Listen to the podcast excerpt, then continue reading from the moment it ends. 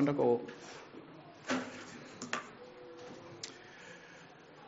Det, som er prædiketeksten til i dag, det står i øh, Matteus evangeliet, kapitel 22. Det er fra vers 34 og til og med vers 46. Det er på side 886, hvis man har en øh, bibel. Og vi vil øh, læse det, og vi vil rejse os op og høre det i Jesu navn. Da farisæerne hørte, at Jesus havde lukket munden på sadukæerne, samledes de, og en af dem, en lovkyndig, spurgte ham for at sætte ham på prøve. Mester, hvad er det største bud i loven? Han sagde til ham, du skal elske Herren din Gud af hele dit hjerte, og af hele din sjæl, og af hele dit sind. Det er det største og det første bud. Men der er det andet, som står lige med det. Du skal elske din næste som dig selv. På de to bud hviler hele loven og profeterne. Men farisæerne var forsamlet, spurgte Jesus dem, hvad mener I om Kristus? Hvis søn er han? De svarede Davids. Han sagde til dem, hvordan kan David så ved ånden kalde ham herre og sige, Herren sagde til min herre, sæt dig ved min højre hånd, indtil jeg får lagt dine fjender under dine fødder. Når David altså kalder ham herre, hvordan kan han så være hans søn? Ingen kunne svare ham et ord, og fra den dag turde ingen heller længe, længere spørge ham om noget. Det er Guds ord. Amen. Værsgo og sidde ned. Vi fortsætter med at bede sammen. Kære Gud og far i himlen, nu beder vi dig om, at du må være med din ånd her i det her hus, så vi kan få et møde med dig. Vi beder dig for Morten og Camilla, der har gået ind bagved her. Giv dem ord fra dig, der åbner børnenes hjerter. Og Jesus, vi beder også om, at det samme må ske her. Vi ved godt, at der er mange, der lige nu beder til dig, lovpriser dig, skriger i angst og frygt. Og alligevel så overhører du os ikke. Og Jesus, du ser også, at vi ikke, vi er ikke kommet herind fra et vakuum. Der er meget, vi har båret med os herind allerede. Ting, vi er fyldt af. Ting, vi ikke kan slippe. Ting, der fylder eller plager. Vi kan også være, at vi bare er trætte. Jesus, jeg beder dig sådan om, at du må komme nu og skubbe vores hverdag lidt til side, så vi kan finde hvile, modtage din nåde. Amen. Se, øh, nu ved jeg ikke, hvordan I som sidder her har det med klimakampen, om det er noget, I gør det i, om det er en kamp, I er gået ind i. Og hvis I er på hvad for en side, I så er gået ind i den i. Fordi det er, jo, det er jo en kamp, man fører på mange planer og på mange forskellige måder. Der er mange slagmarker. Lige fra den gode og retfærdige kamp for at få genindført plastiksugerør hos McDonald's. Det er en vigtig kamp, ikke også? Det er ikke en, vi skal svigte i. Peter, er du her? Nej, han er her ikke. Han har ellers lavet et borgerforslag, men øh, ja. Men det var en måde, man kan føre klimakamp på. Den anden måde, det er den, jeg er vokset op med, det er jo spar på vandet. Sluk vandet, mens du sæber dig ind, når du går i bad. Og så for nylig, så blev den her kamp jo taget til et helt nyt niveau. Jeg har linket til artiklen i det her forberedelsespapir, jeg sender ud et par dage før jeg prædiker. Og det sker jo ikke i USA. Det er jo ikke i Kina. Men det er jo i Danmark, der var et menneske, der i fuldt alvor mente, at en god og hidtil overset gevinst ved klimakampen, eller slå røv, et, et, et, øh, et, et helt nyt, en overset gevinst ved aborter, det var klimakampen. Så for få år, så er vi gået fra spare på vandet til dræbe et barn. Og jeg tænker, det her det er, jo, det er jo selve definitionen af, hvordan ser kold kærlighed ud på skrift.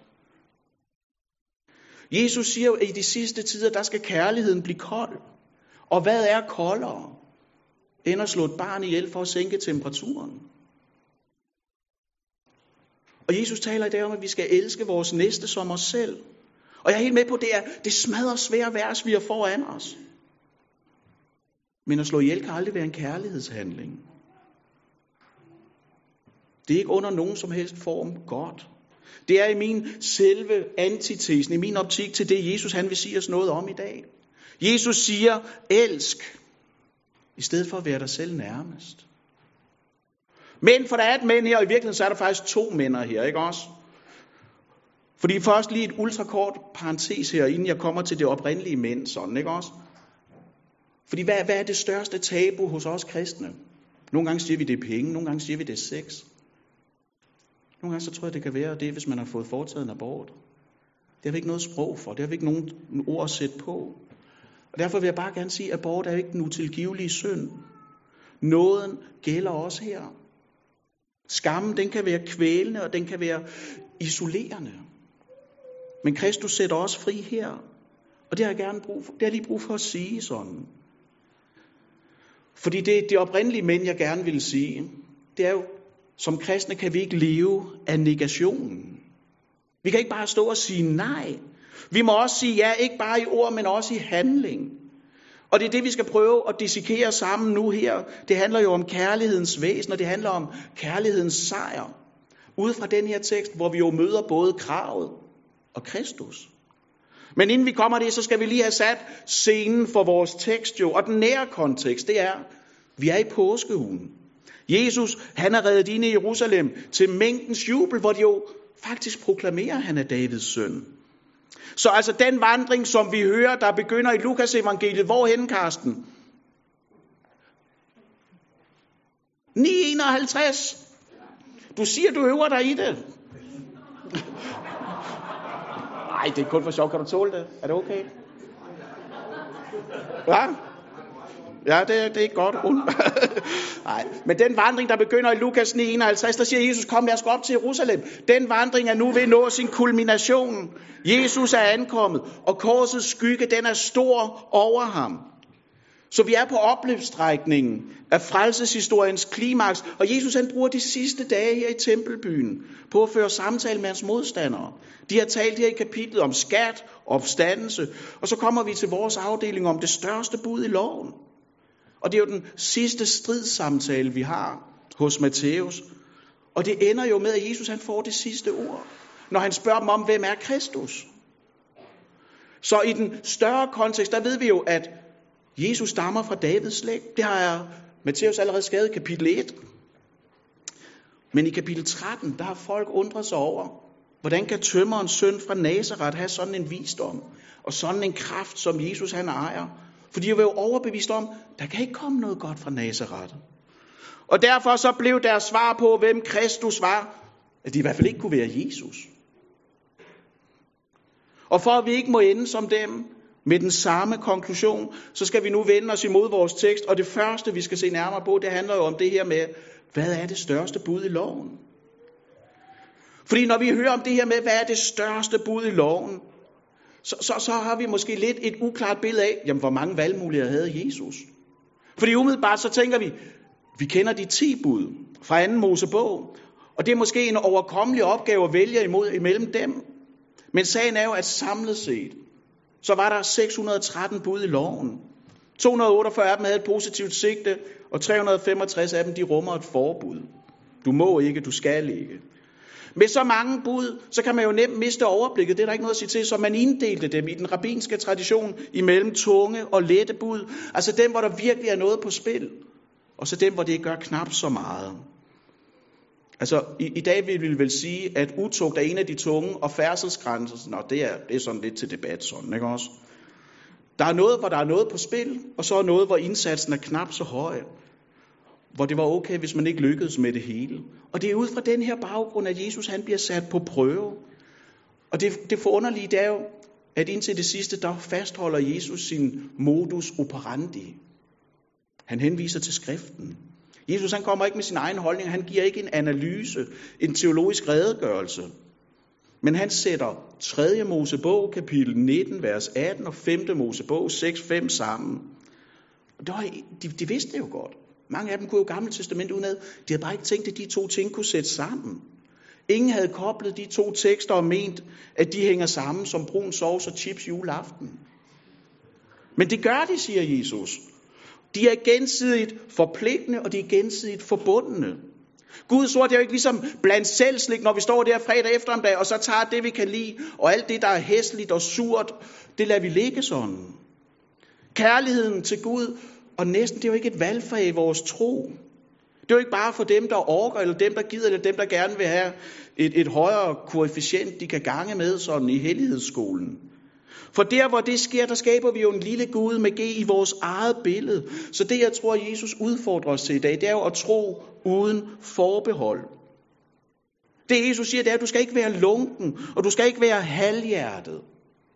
Det du skal, det er, at du skal være fyldt med brændende, varm, levende kærlighed. Dels fordi Jesus møder os med kravet, men også fordi, at kærligheden til Gud driver fløten med synden ud. Vores udfordring som mennesker, faktisk helt tilbage fra Sokrates, den her græske filosof, det er jo, at vi tænker, hvis jeg bare havde højere indsigt, hvis jeg bare uddanner mig mere, som de woke siger i dag, hvis jeg uddanner mig selv, så vil vi automatisk være bedre til at gøre det rigtige. Men Paulus siger jo i, i 1. Korintherbrev kapitel 13, kærlighedens højsang. Om jeg havde det ene, om jeg havde det andet, om jeg gjorde det ene og gjorde det andet, men ikke havde kærlighed, så var jeg et rungende malm. Så var jeg form uden indhold. Det jeg prøver at sige til jer, det er jo, at vi skal ikke møde Guds helhjertede kærlighed til dig halvhjertet. Prøv at lægge mærke til, hvad det er, Jesus siger. Tre gange siger han ordet hele. Fordi det er vigtigt. Fordi det er centralt. Tre gange i Matteus evangeliet, der citerer Jesus det her skriftsted fra 3. Mosebog. Det er jo en understregning af, at kærligheden det er ikke en perifer ting for Jesus. For at elske med hele min sjæl, hele mit sind og hele mit hjerte, det er at sige, at alt er vendt mod Gud. Så vores tro ikke er lunken og halvhjertet og lystbetonet, men varm og levende. Så hvad er egentlig vores svar? Hvad er dit svar på, hvad det største bud i loven er? Hvad er vigtigst for dig? Sagt på en anden måde, så hvad, hvad definerer kærligheden i dit liv? Johannes siger jo, vi elsker, fordi han elskede først. Den bibelske definition på kærlighed til Gud, det er, at den er kaldt frem af Guds kærlighed, og at den her kærlighed aldrig er handlingsløs. Hvad er det, Jesus han siger, da han er ved at lande bjergprædikenen lige så stille og roligt om i kapitel 7? Der siger han jo, dem der hører disse ord og handler efter dem, ligner ham, der byggede på klippen. Og derfor skal vi jo ikke ligne præsten og levitten i lidelsen og den barmhjertige samaritaner, for de hørte budet. De mødte kravet. Og de så nøden. Og de var ligeglade, og de gik videre. De handlede ikke. Det slående her, det er jo ikke, at Jesus og farisæerne er uenige. De er jo enige om, at lovens fylde af kærlighed, kærlighed det er summen af loven. Men Jesus siger, at den viden må føre til handling og ikke forblive teoretisk. Her i kirken, når vi når januar måned, der har vi de sidste ni år stanset op, forladt tekstrækken, som vi ellers følger, og så har vi prædiket over en af de små profeter fra Gamle Testamente. Så nu har vi været igennem ni af dem, og derfor har vi et nogenlunde godt billede af, hvad er et gentagende omkvæd i de små profeter. Det er jo, at en ydre gudstyrkelse, det kan ikke erstatte en indre lydighed og tro. Og derfor taler Gud dom over folket. For ufrugtbar viden, viden ikke omsat til handling, det er ikke nok. Og for at fortælle, for, for sådan at fortælle, hvordan det ser ud i virkeligheden, så vil jeg gerne fortælle en historie, jeg gerne illustrere pointen om en ørkenfar, jeg har læst om. Altså en af de her mennesker, der for mange, mange hundrede år siden trak sig tilbage ud i den egyptiske ørken, for at fokusere derude på at elske og tjene Gud, uden værslig baggrundsstøj. Fordi de ville gerne leve helhjertet og dedikeret til Gud.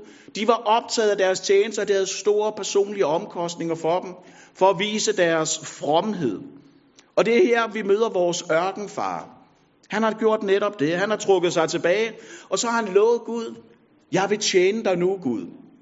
Jeg bliver godt nok i den her celle. Jeg lover, jeg kun er her, så jeg har tid til at tjene dig, fokusere på dig, være vendt mod dig, så jeg kan elske dig, så jeg kan prise dig. Han vil ikke forlade til cellen, lover han. For det er simpelthen det vigtigste for ham, det er at tjene Gud.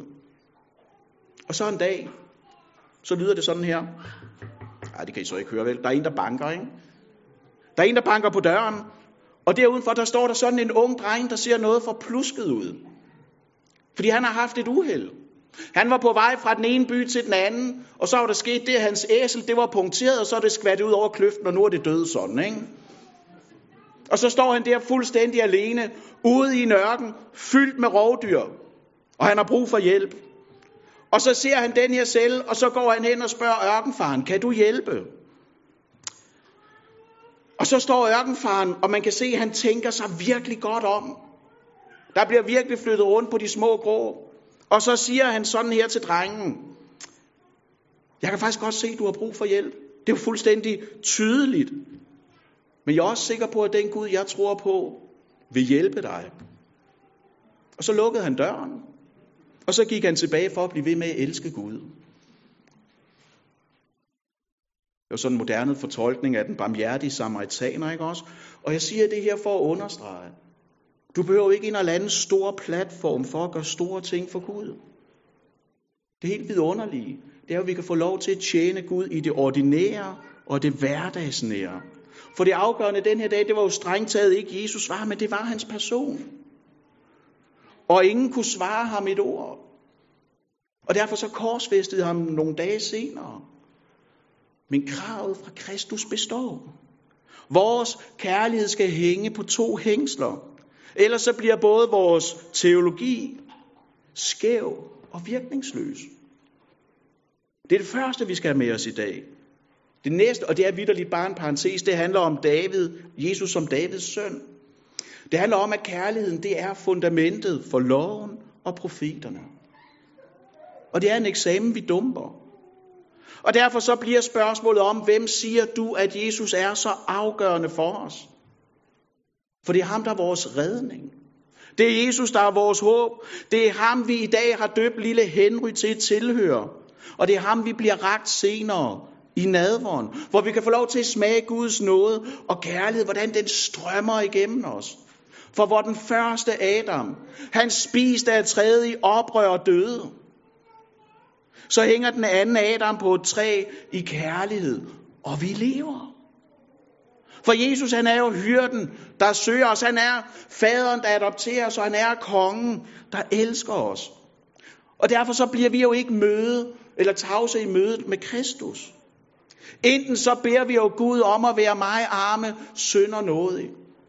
Eller også så takker vi Gud, fordi han netop er mig arme, synder nådig. Så vi kan følges med ham med et beslutsomt hjerte, uden forbehold, hele vejen hjem til den nye jord.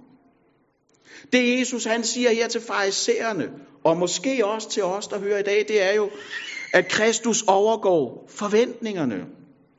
For han kom jo ikke bare som en guddommelig befrier fra romersk undertrykkelse, men han kom i syndig køds skikkelse for at blive et med os, så hans død kunne redde os. For på samme tid er han jo både Gud og menneske. Søren Kierkegaard, ham her, den danske døde filosof, han siger jo et sted, at Gud er min, betyder ikke, at Gud tilhører mig, men at jeg tilhører ham. For den kærlighed, der er Guds bestemmelse med vores liv, den fødes altid ud af mødet med Guds egen kærlighed imod os. Jeg tænker jo, kærligheden, det er troens livsledsager. Troen følges også med tvivl og anfægtelse. Det kommer vi til en anden dag. Men troen, det er jo det, der viser mig, hvem jeg er inderst inde. Og dernæst viser mig Jesus på korset, hvor han jo ikke bare døde for hele verden, men for mig. Tro, det er jo at få øje på sig selv i Guds nådes ord. Og så se her, der er jeg med. Tro, det er jo at høre sit eget navn nævnt, når Gud i sit ord taler om det, der gælder for alle. At her er jeg med. At Kristus døde for mig, fordi jeg havde brug for det. Og fordi jeg er det værd. I en af de her nymodens klassikere, der synger vi, som tjener er du undværlig i Guds rige, men som barn, der er du umistelig. Når den kærlighed går op for os, så føder det den kærlighed til Gud og næsten, Jesus taler om. for Kristus. Han er Guds standard for kærlighed. Til således elskede Gud verden, at han gav Jesus. Så hvor loven taler om den kærlighed, vi skal elske Gud med, så møder evangeliet os med den kærlighed, Gud elsker os med. Når Paulus i Galaterbrevet skal aflægge sit personlige vidnesbyrd på få ord, så siger han det sådan her, at Gud elskede ham og gav sig hen for ham. Det betyder jo, at Jesus han er Guds ord, han er et med det. Og han er den blod røde tråd igennem det. Han er en, du skal elske, og det tror jeg faktisk er svært for mange af os. Det falder også ikke naturligt, da jeg spekulerer ned på, hvad er det, der nærer kærligheden til Kristus? Og hvad er det, der tærer den? Fordi jeg tror jo, en afgørende komponent i kærlighedens væsen, det er trofastheden. Der, hvor kærligheden plejes og næres, der vokser den. Der bliver den stærk, og der bliver den modstandsdygtig. Og derfor vil jeg også i dag gerne tale rigtig varmt for, at vi får genoptaget de gode åndelige vaner, som coronaen måske har taget fra os.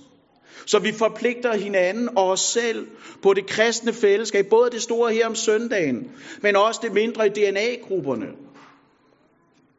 For der, hvor kærligheden bliver taget for givet, der begynder den jo at smuldre. Jeg tror jo, at kærlighed uden sandhed, det er rodløs. Og jeg tror, at sandhed uden kærlighed, det er livløst. Og for at vi ikke skal haverere vores tro i en af de to grøfter, så har vi brug for at få styrket vores kærlighed til Jesus. I åbenbaringsbogen, der har Johannes jo de her syv menighedsbreve. I brevet til Efesos, der skriver han noget alvorligt og noget hårdt. Det var en menighed, som kunne meget. De havde mange muligheder. De havde mange ressourcer. Og de havde udholdt meget. De var kritiske med, hvem de lyttede til. Og under alle deres trængsler, som var mange, der var de ikke blevet trætte. Men, siger Jesus, jeg har det imod dig, at du har svigtet din første kærlighed.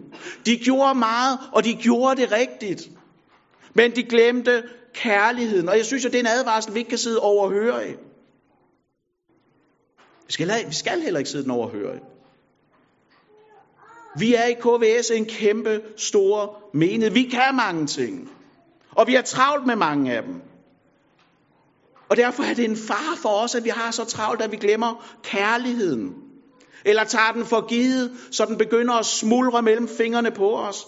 For kærlighed, det tager tid, og det kræver et aktivt tilvalg. Der er noget, vi skal kæmpe for, og i den kamp, der er der også noget, der skal vælges til, og der er noget, der skal vælges fra. Vi kan ikke alt. Men der er kun ét, som er fornødent. Og det er at lytte til Jesus, sådan at kærligheden er varm og levende. Når dem i Efesos havde svigtet kærligheden, så var det jo ikke med vilje. Der skete bare så meget andet, tænker jeg. Og det primære blev pludselig bare det sekundære. Og Gud kom på afstand. Havde vi spurgt dem sådan i Efesos, elsker I Gud, så vil de sikkert svare ja. Prøv at se, hvad vi gør. Prøv at se, hvad vi har udholdt. Selvfølgelig gør vi det. Og Jesus siger nej. Siger, de har svigtet. Noget kom ind og tog den plads, som Jesus skulle have. Jeg tror ikke, det var et bevidst fravalg, ligesom det var hos Judas eller Demas, der forlod Paulus af kærlighed til verden. Det skete bare, og det må ikke ske for os. Hvad er det første, Jesus spørger Peter om efter hans fald og fornægtelse? Det er jo, elsker du mig? For du skal elske Herren, din Gud. Ham, som er blevet din i dåben. Som vi så det før, da vi havde de her skriftlæsninger, før Henry blev døbt. Gud viser sin kærlighed til os ved badet, der genføder og fornyer. Her, der bliver Gud din. Det betyder ikke, at Gud tilhører dig, men du er hans. Det var derfor, at Jesus han gik hele vejen ud til Golgata, for at overvinde afstanden imellem den hellige og synderen. Og der, der lider Jesus for, at du i al evighed kan sige, Gud er min. For den kærlighed, som Jesus taler om og viser os, den løser os fra det, der er hårdest at være bundet til, nemlig os selv. Vi kan så mange ting. Og selvforblændelsens far, den er udtalt for os alle i den her Instagram-tid. Men prøv at høre, selvet må ikke blive Gud i dit liv. For det er en Gud uden noget. Og det er en Gud uden frelse. Guds lov, den opfyldes i dig, når du i troen griber om Kristus og hans navlemærkede hånd. Der bryder kærligheden frem. For ham, der sagde de her ord, det var også ham, der opfyldte dem for dig. Han gik ind under alle lovens krav og fordringer, og han opfyldte dem alle. Af kærlighed. Den kærlighed, der er Guds medbestemmelse eller bestemmelse for os, den har altid født ud af mødet med Guds egen kærlighed. Og den kærlighed viste Gud, ved at han lod Kristus dø for os, mens vi endnu var syndere. Mennesker som dig og mig. Mennesker, der kommer til kort med at elske Gud og min næste. Også for dem døde Jesus. Så der ikke er nogen fordømmelse for alle dem, der er i ham. For da Jesus han blev på korset til han døde, så er det jo ikke et tegn på viljens triumf. Men det var kærlighedens sejr for dig. Lad os bede sammen. Kære Gud og far i himlen, jeg beder dig sådan om, at du må stille dig foran os den her dag, så vi ikke kan komme udenom dig. Amen.